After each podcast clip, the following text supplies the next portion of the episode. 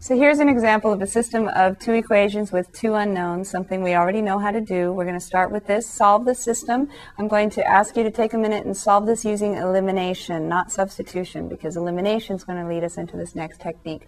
So take a minute and eliminate one of the variables. One is going to be easier than the other, and solve the system, and then when we come back, we'll do it together. And the important thing about looking through this solution together is I'm going to use notation that will lead us into more difficult problems. Problems and lead us into Gauss-Jordan row reduction. So coming back and using elimination on this system, I'm going to make it a little easier to follow what's going on by calling this equation one and equation two. And what is the first thing you did? My guess is you probably eliminated the x because it takes less work to do that, and that's what I would suggest. So we'd like to eliminate this x, and what we need to do then is to multiply the first equation by negative two, so that negative two plus positive two gives us zero x. So when we do that, we actually say negative two times e one, and we're going to add it to e two. And that's going to be our new e two. So I'm going to call it e two prime. So we're going to have a new e two, new equation two, and that's going to be called e two prime. So if you'd like to, on scratch paper over here on the side, write that out, or if you can do it in your head, that's fine too. But I would normally say, okay, negative two times equation one, negative two x minus eight y equals positive four. And then leaving e two alone, two x minus three y equals seven. Then I'm going to add the two equations together, and that gives me zero x, which you don't have to write, minus eleven y equals eleven. So e two prime is negative eleven y equals eleven. But up above that, we still leave the, the original equation one, which is x plus four y equals negative two. Now for elimination, um, we normally don't have to write this up above, but you'll see when we move on why I did this. Now the zero x, I didn't write it, although I could have. And it would go there like that. So you see we have a one x here and a zero x here, and then I have a negative eleven y here equals eleven. So what would be the next step in elimination? The next step would probably be to solve for y, right? So, I mean, that's the most efficient next step. So when we do that, we're still going to have equation one, and that's x plus four y equals negative two. I'm going to clear this out so it doesn't distract us.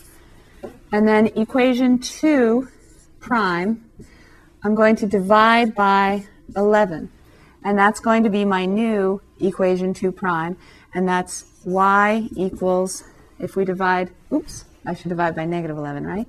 Divide by negative eleven, and so I get a positive y equals negative one. So there's the first part. In our solution, we know that zero x's plus one y equals negative one. So now y equals negative one, so all I need to do is substitute that back into equation one, correct? Now when I do that, I'm going to have just one x equals something, and so that's going to be useful for me. So substitution is what I would do in the next step here. I would substitute negative one into, for y. But in order to show you the lead-in to Gauss-Jordan row reduction, I'm going to do something different this time. Instead of substituting, I'm actually going to keep this system, but I'm going to eliminate this y just like I eliminated that x. I'm going to keep the one y, and I want a zero up above it. You'll see why I did that in a few minutes.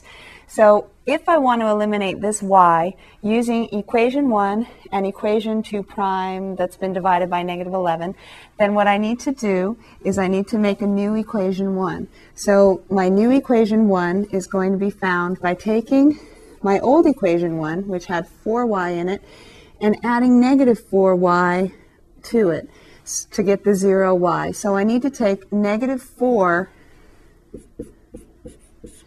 times what I got by taking E two prime.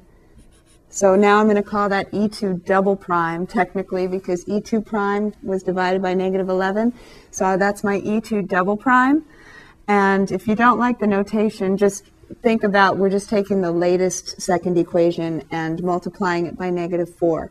So I'm going to take E one plus a negative four times my latest equation two, and that's going to be my new equation one. So I'm going to call that equation one prime. So equation one prime, if I want to find it using a scratch area over here, I have x plus four y equals negative two. And then I have negative four y equals positive four when I multiply the second equation by negative four. And when I add those two together, I get one x plus zero y equals two. So I get x equals two, just like I would get if I substituted negative one in for y in that equation one.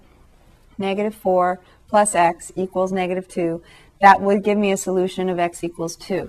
Now that would be the faster way to do it, but I'm trying to make a point here. So this is what my E one prime would look like finally.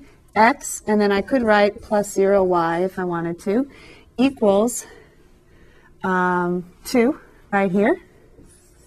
And then my second equation that's been modified twice, so I'll call it E two double prime, was zero x plus one y equals negative one. So we can see the solution is easily read, x equals two, y equals negative one. And remember how we check that? We plug in two for x and negative one for y back in the original system of equations and make sure that we get two true statements.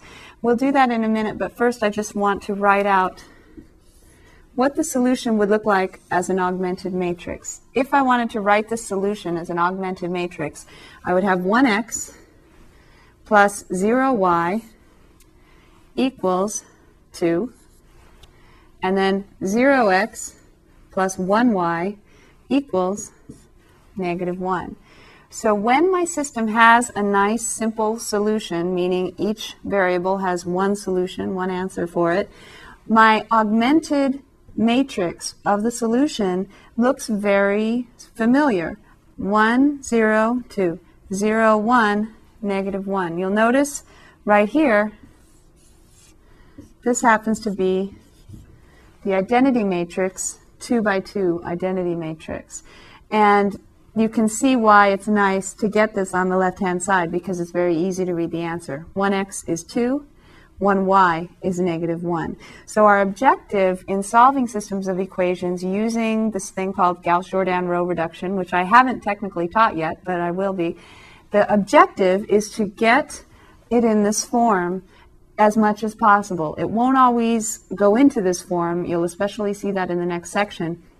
But if at all possible, we want to get it in the form of having the identity on the left-hand side, and then your answers will be on the right-hand side of this line.